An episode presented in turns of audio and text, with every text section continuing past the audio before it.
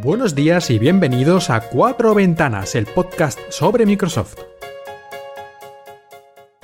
Satya, deténgase. Deténgase. ¿Quiere? ¿Quiere detenerse, Satya? Tengo miedo. Tengo miedo, Satya. Mi cabeza se va. Siento que se va. Mi cabeza se va. Todo es confuso para mí. Buenas tardes, señores. Soy un computador HAL de la serie 9000.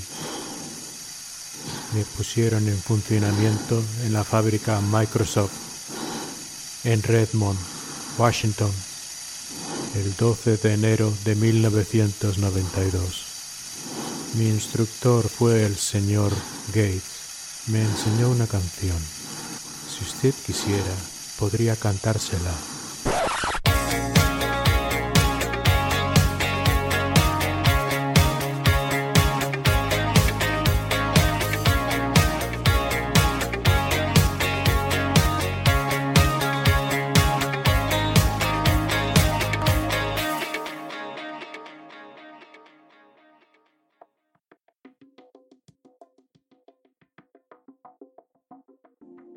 Buenos días y bienvenidos a Cuatro Ventanas, tu podcast sobre Microsoft, en Emilcar FM. Y aquí estamos otra vez hablando sobre Microsoft, y hoy va a ser un episodio relativamente corto, o al menos eso espero, porque mi intención es simplemente hacer un breve repaso a lo que han sido las reseñas de los productos presentados hace poco más de un mes por Microsoft. Recordemos que eran el Surface Pro 7, el Surface Laptop en una versión sobre todo más novedosa de 15 pulgadas y el Surface Pro X. Los otros dos productos que se vieron allí, el Neo y el Duo, como ya dijimos, son para el año que viene, así que todavía no tenemos ninguna reseña, obviamente. Y vamos a empezar de menos a más novedad, por así decirlo, y por lo tanto eso me temo que nos lleva a Surface Pro 7. Esta tableta convertible de Microsoft lleva ya varias generaciones con pocos cambios relevantes a nivel de factor de forma y en general de diseño. Y esta última versión pues prácticamente es igual que la versión 6, la versión del año pasado. Su mayor cambio aparente es el puerto USB-C, que por desgracia no es Thunderbolt 3, como ya explicamos anteriormente, y sí, hay otras mejoras, como el micrófono o el procesador que lleva, así como el Wi-Fi que ahora es Wi-Fi 6, un poco más avanzado. Pero prácticamente estamos ante el mismo producto de años anteriores y especialmente si tienes la Surface Pro anterior, sería absolutamente inútil, creo yo, cambiártela por este modelo, porque incluso tiene algunas pegas en cuanto a la duración de batería, que nunca ha sido el punto más, más fuerte de la gama Surface, suele moverse entre las 6 8 horas de uso así no demasiado pesado, haciendo tareas ofimáticas y navegando por web. Y en este caso, según algunas reseñas, la batería está prácticamente igual que el año pasado, pero según otras incluso ha empeorado ligeramente. Pero como contrapunto, varias de las reseñas informan de que el sistema de encendido instantáneo, ahora parece que por fin, finalmente, tras varios años y generaciones intentándolo, tanto por parte de Intel como por parte de Microsoft, intentando ahí juntar este software y hardware, parece ser que al final se ha conseguido realmente un encendido inmediato de la tableta en cuanto pulsas el botón o, o abres la tapa. Y que además esto dure muchas horas, porque en ocasiones anteriores, tras 3 o 4 horas creo que era, digamos que la Surface entraba en un estado ya de reposo más profundo, un estado de hibernación. Y claro, entonces si pulsabas el botón necesitaba, yo que sé, 5 o 10 segundos hasta volver a estar en funcionamiento. Y en cambio ahora, según he leído en algunos lugares, creo que puede estar hasta 72 horas en modo de stand-by, este modo de despertar instantáneo, y funciona muy bien. Alguno de los redactores indicaba que en su caso, mientras estaba simplemente ajustando el soporte, para poner la Surface en la mesa, ya en ese tiempo, uno o dos segundos, ya estaba no solo perfectamente encendida y funcionando, sino que ya había detectado su cara mediante la cámara y Windows estaba ya listo para ser usado. Y me temo que no hay mucho más que decir de la Surface Pro 7. Como ya dije en el episodio anterior, probablemente esta sea la última versión con este factor de forma y para el año que viene tengamos una versión totalmente remozada o, y esto ya es más especulación y bastante menos probable, con la mejora de los procesadores ARM y la emulación de 64 bits, la Surface Pro X pasa a ser la única Surface convertible de la gama. Porque si la Surface Pro 7 se convierte en un diseño más parecido a esta X, entonces la diferencia será prácticamente solo el procesador, que uno sea Intel y el otro sea ARM. No lo sé, veo que sería un poco confuso, ¿no? Todo esto. Pero en fin, no lo sé, ya veremos el año que viene por dónde nos sale Microsoft, sobre todo teniendo en cuenta que en ese momento ya tendremos también la Surface Duo y la Surface Neo. Por lo que tal vez haya que recortar por algún lado tantos productos con nombre Surface enfocados a distintos segmentos del mercado. Se avecinan tiempos interesantes, eso sin duda. Y el siguiente producto del que vamos a ver cómo han quedado finalmente sus reseñas es el Surface Laptop 3, pero nos vamos a centrar sobre todo en el Surface Laptop 3 de 15 pulgadas con procesador AMD ya que es la mayor novedad. El de 13 pulgadas y media tiene pocas mejoras respecto al del año pasado, prácticamente se queda igual, con algunas cosillas, igual que hemos visto en la Surface Pro 7. Pero lo que más teníamos todos ganas de ver era cómo había ido la cosa con estos nuevos procesadores de AMD. Y me temo que por desgracia no ha sido la cosa como nos hubiera gustado y es que la potencia de la CPU es menor que si fuera con un procesador Intel. Lógicamente no es una debacle, pero sí es menor. Y es cierto que la mejora de la potencia de GPU compensa en cierta manera esta pérdida de CPU, pero por desgracia también lo que no compensa de ninguna forma es la pérdida de batería, de duración de batería que se queda en unas 9 horas para navegar por la web y ese tipo de tareas no demasiado pesadas. Y no es que eso sea terrible, pero es que el Microsoft Surface Laptop 2 del año anterior tenía unas 2 horas más de batería en la misma tarea y estamos hablando del modelo de 13,5 pulgadas, que tiene una batería más pequeña. Y si lo comparamos con otros PCs como un HP Spectre o o un Huawei MateBook X Pro, la cosa se diferencia, se distancia aún más. O el propio Microsoft Surface Book 2 tiene casi 3 o 4 horas más de batería, es decir, hay una diferencia bastante importante. Así que resumiendo, yo creo que este procesador todavía no estaba listo, creo que el año que viene AMD sí tendrá procesadores más competitivos en el campo de los portátiles donde la eficiencia energética es crucial además de la potencia y habrá mejorado también la capacidad de su CPU porque tienen una nueva versión prácticamente a punto de salir. Al menos para compensar esta batería no demasiado buena, tampoco desastrosa, hay que tenerlo en cuenta. Las nuevas Surface, tanto este Laptop 3 como la Pro 7, tienen carga rápida.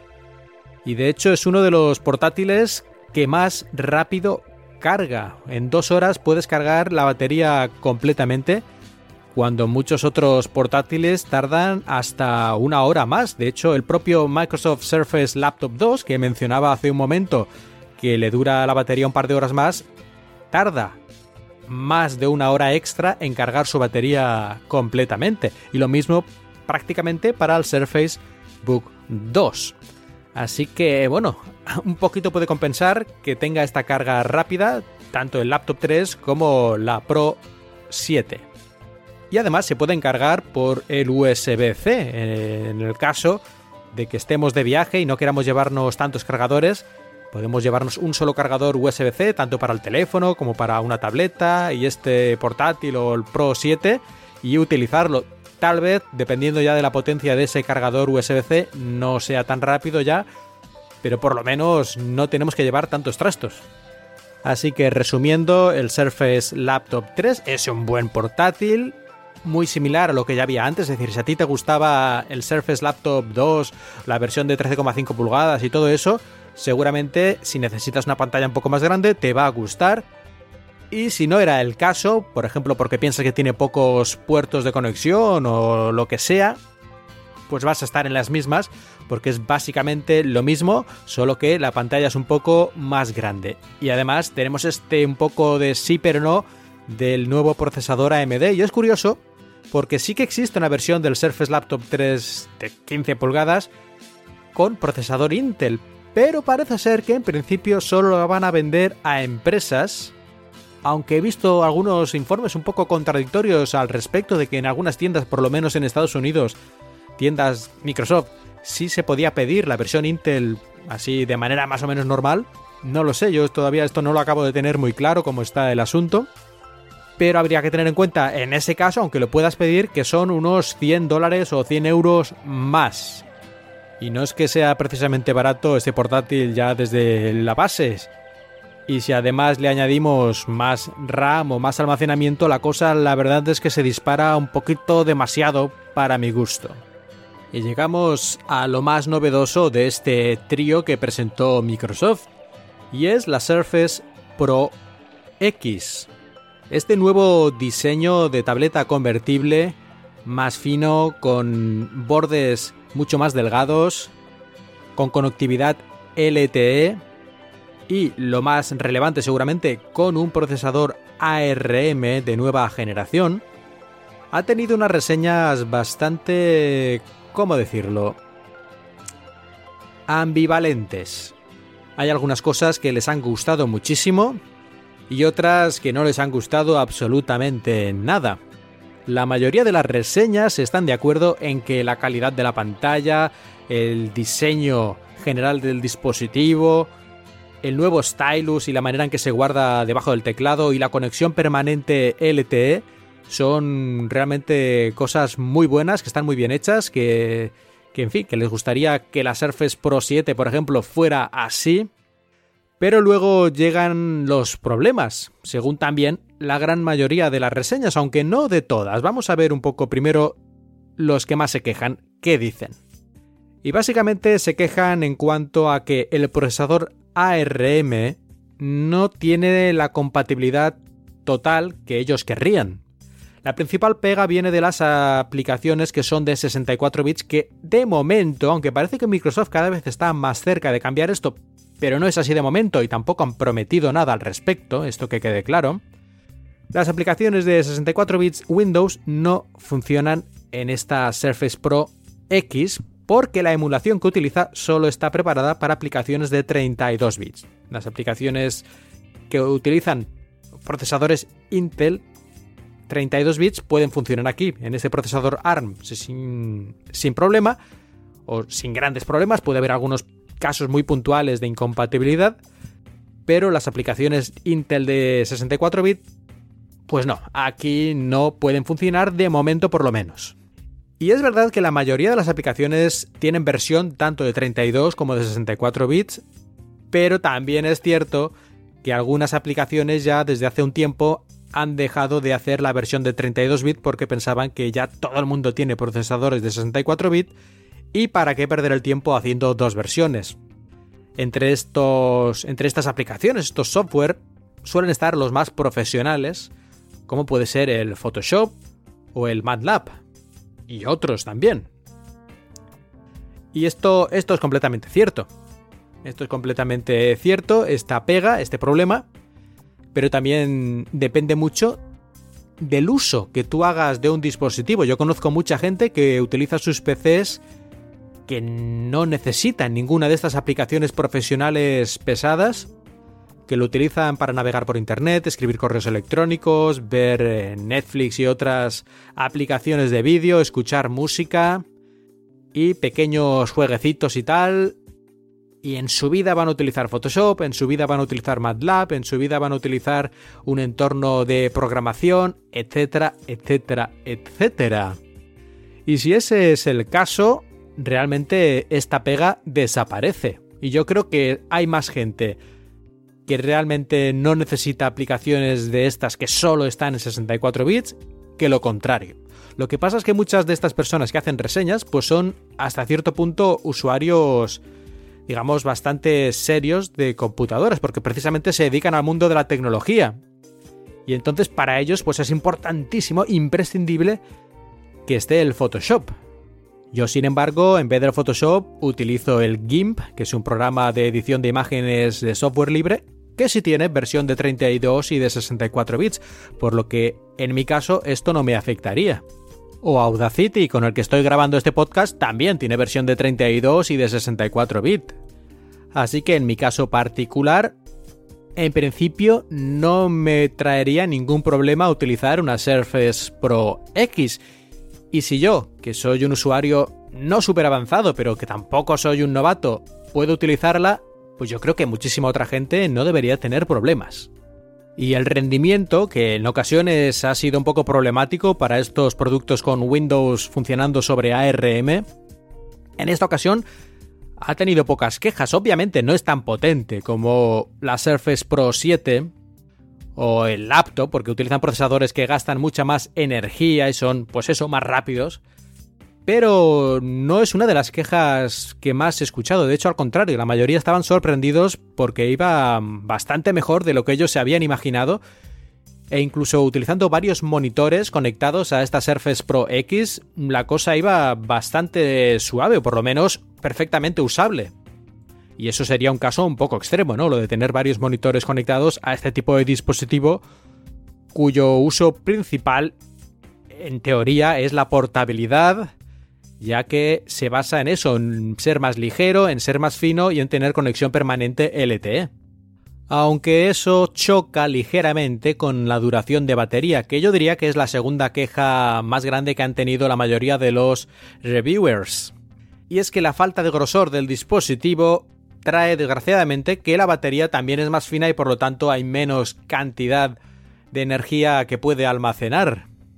Y esto al final, a pesar de que el procesador ARM utiliza menos energía que los Intel, nos lleva una vida de batería de 6-7 horas para un uso así normal, que es incluso menor que la Surface Pro X que mencionábamos antes. Pero un poco volvemos a lo mismo, depende del uso. Si el dispositivo este lo llevas para ir por ahí y de vez en cuando escribir un par de correos electrónicos, revisar un, un proyecto que te han enviado, tomar unas notas manuscritas, dibujar un boceto y mandarlo por correo y ese tipo de cosas, pero luego continuar con tu ajetreo yendo de aquí para allá, pues seguramente 6 o 7 horas de batería es suficiente. Y esto unido también a la carga rápida, que como he dicho antes tiene toda la gama este año, hace que en poco más de una hora puedas cargar la batería. Y esta duración de la batería es, esto hay que tenerlo en cuenta también, utilizando la conexión LTE todo el tiempo. En todo caso, yo reconozco que esperaba algo más, 8, 9, incluso tal vez 10 horas de duración de batería, por lo menos en tareas sencillas de escribir correos y cosas así. Pero no ha sido posible.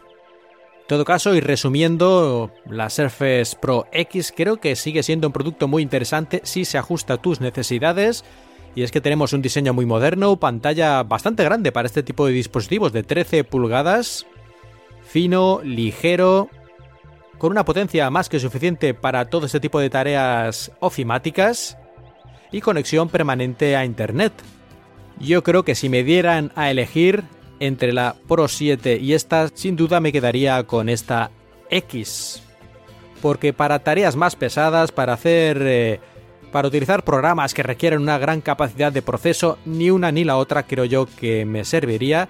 Y para eso ya tengo un portátil bastante más pesado, que tiene 6 núcleos, 32 GB de RAM y todo ese tipo de cosas en casita.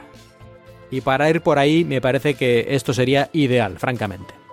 Ojalá, ojalá pudiera probarlo Microsoft. Si me estás escuchando ya sabéis dónde vivo y si no me mandáis un mensaje y yo aquí estaré encantado de estar esperando delante de la puerta como un perro con la lengua afuera a que llegue un paquete con una Surface Pro X de prueba.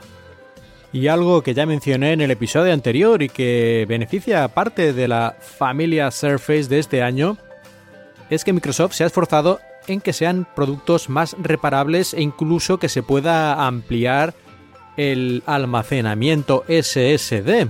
La Surface Pro X, por ejemplo, tiene esta capacidad. Podemos abrir una pequeña tapita, como ya explicamos, y sacar y meter el disco SSD que nosotros queramos.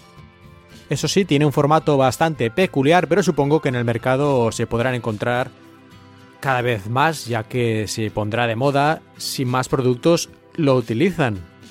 Pero no solo eso, la Surface Pro X también ahora es mucho más fácil separar, digamos, el cristal, el dispositivo frontal, la parte frontal del resto del aparato si hay que repararlo. Antes tenías que utilizar una pistola calentadora para deshacer el pegamento que lo sujetaba y ese otro tipo de cosas así un tanto problemáticas, sobre todo para alguien que no sea un experto.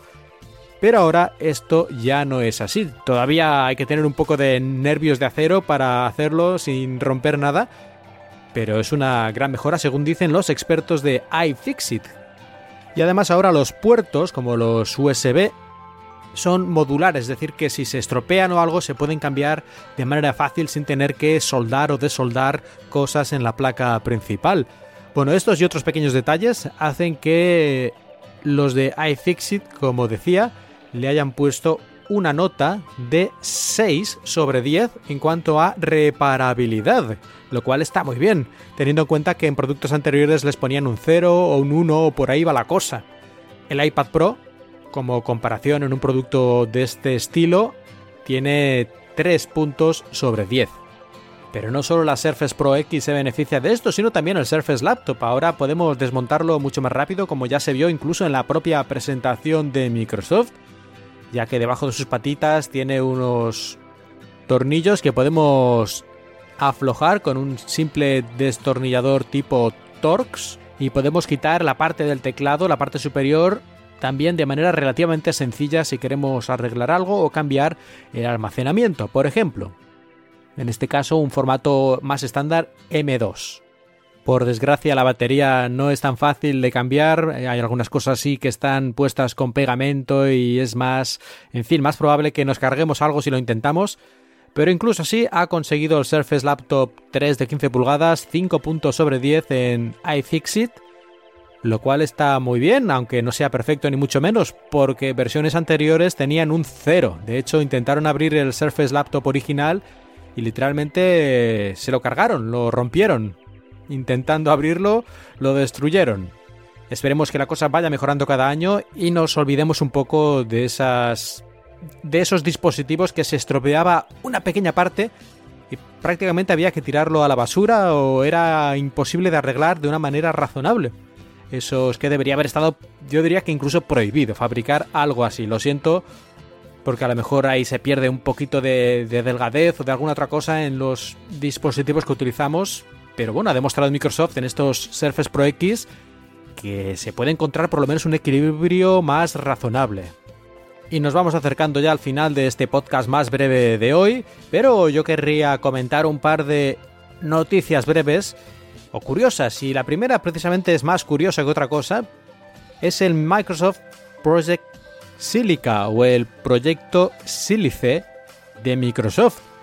Y este proyecto, que no es para consumidores, pero sí tiene cierta gracia, es un sistema de almacenamiento a largo plazo de datos. Un almacenamiento masivo de datos a largo plazo, porque ya sabéis que hoy en día, como todo está digitalizado, cada vez es más importante encontrar alguna manera de preservar los datos a largo plazo. Y cuando digo a largo plazo no me refiero a 10 años, sino cientos o incluso miles de años porque muchos de los sistemas de almacenamiento que utilizamos a diario, los SSD, los incluso todavía los Blu-rays o discos ópticos y otro tipo de cosas, duran pues 5, 10 años, mm, a lo mejor 20, no sé, pero quiero decir que tiene una vida bastante limitada y no podemos fiarnos de eso para almacenar la ingente cantidad de datos que genera la humanidad. Y bueno, estoy hablando de una pequeña, ¿eh? digamos de los importantes. Obviamente no.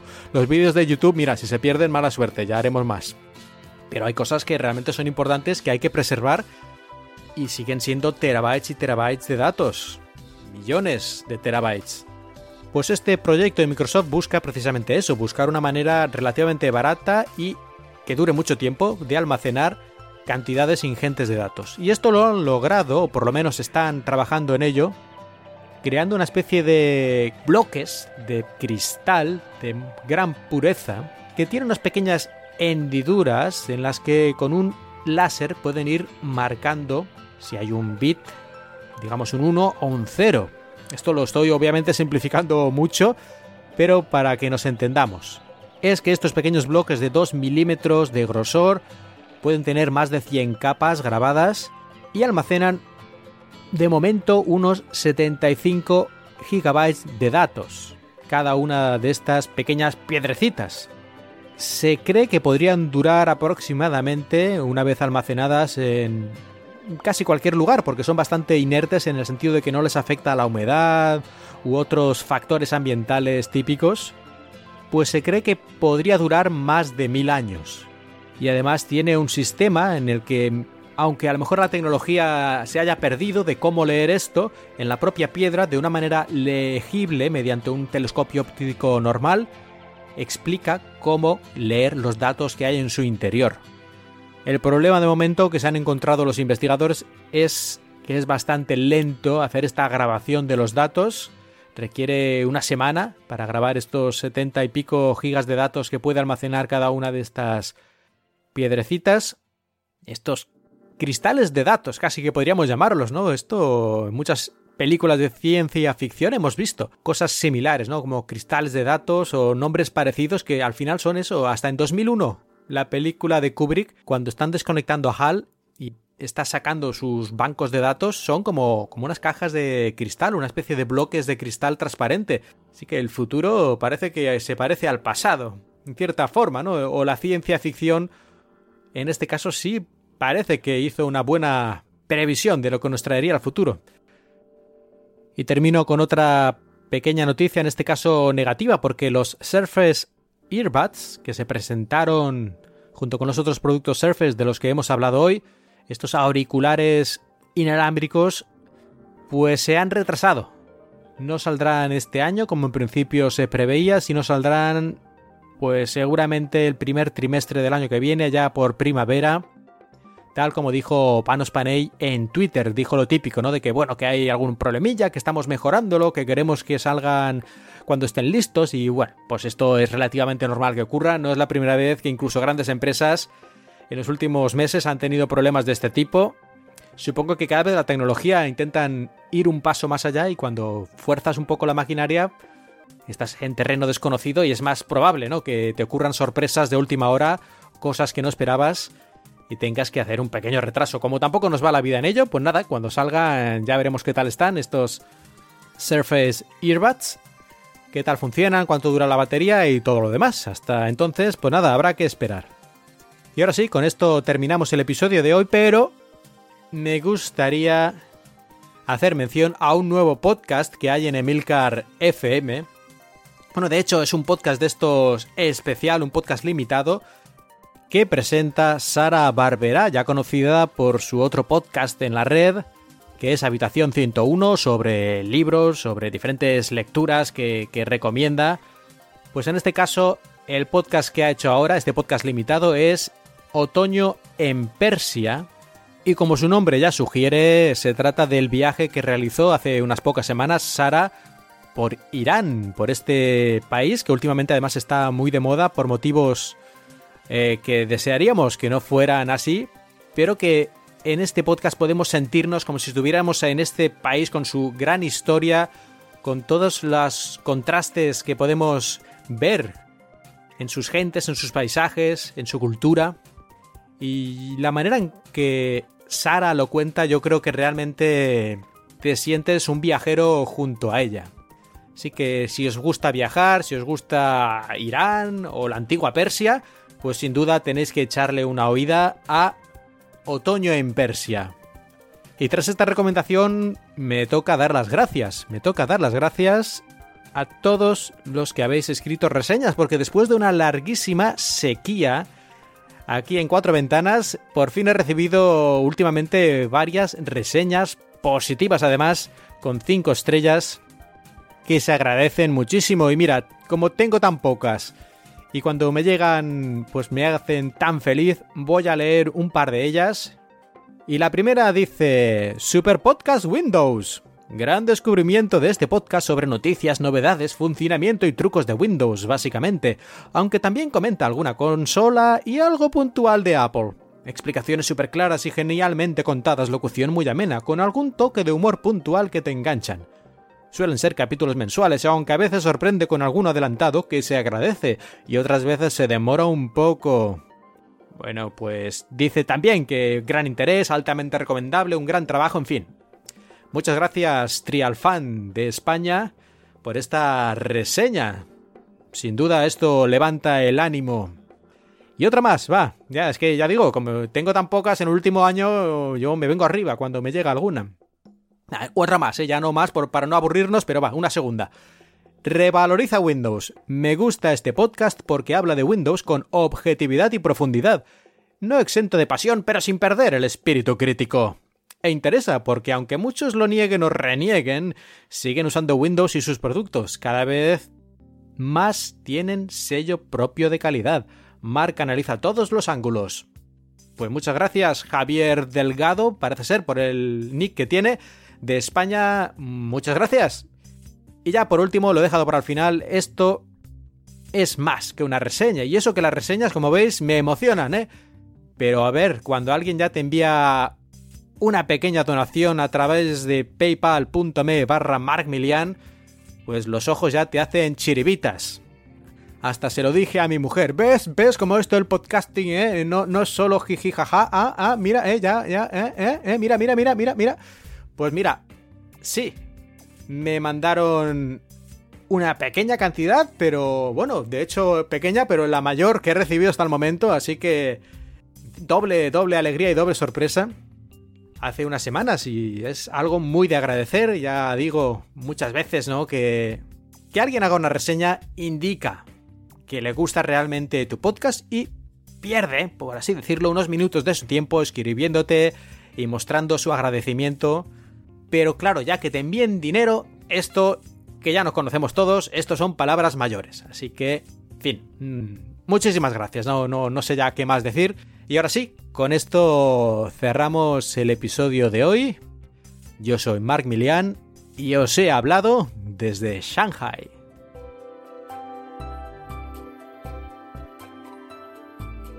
Podéis dejar comentarios en la web de la red de podcast emilcar.fm y en Twitter arroba cuatro ventanas.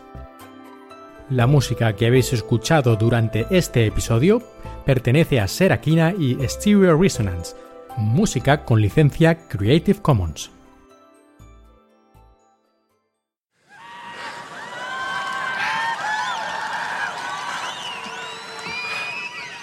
I have four words for you.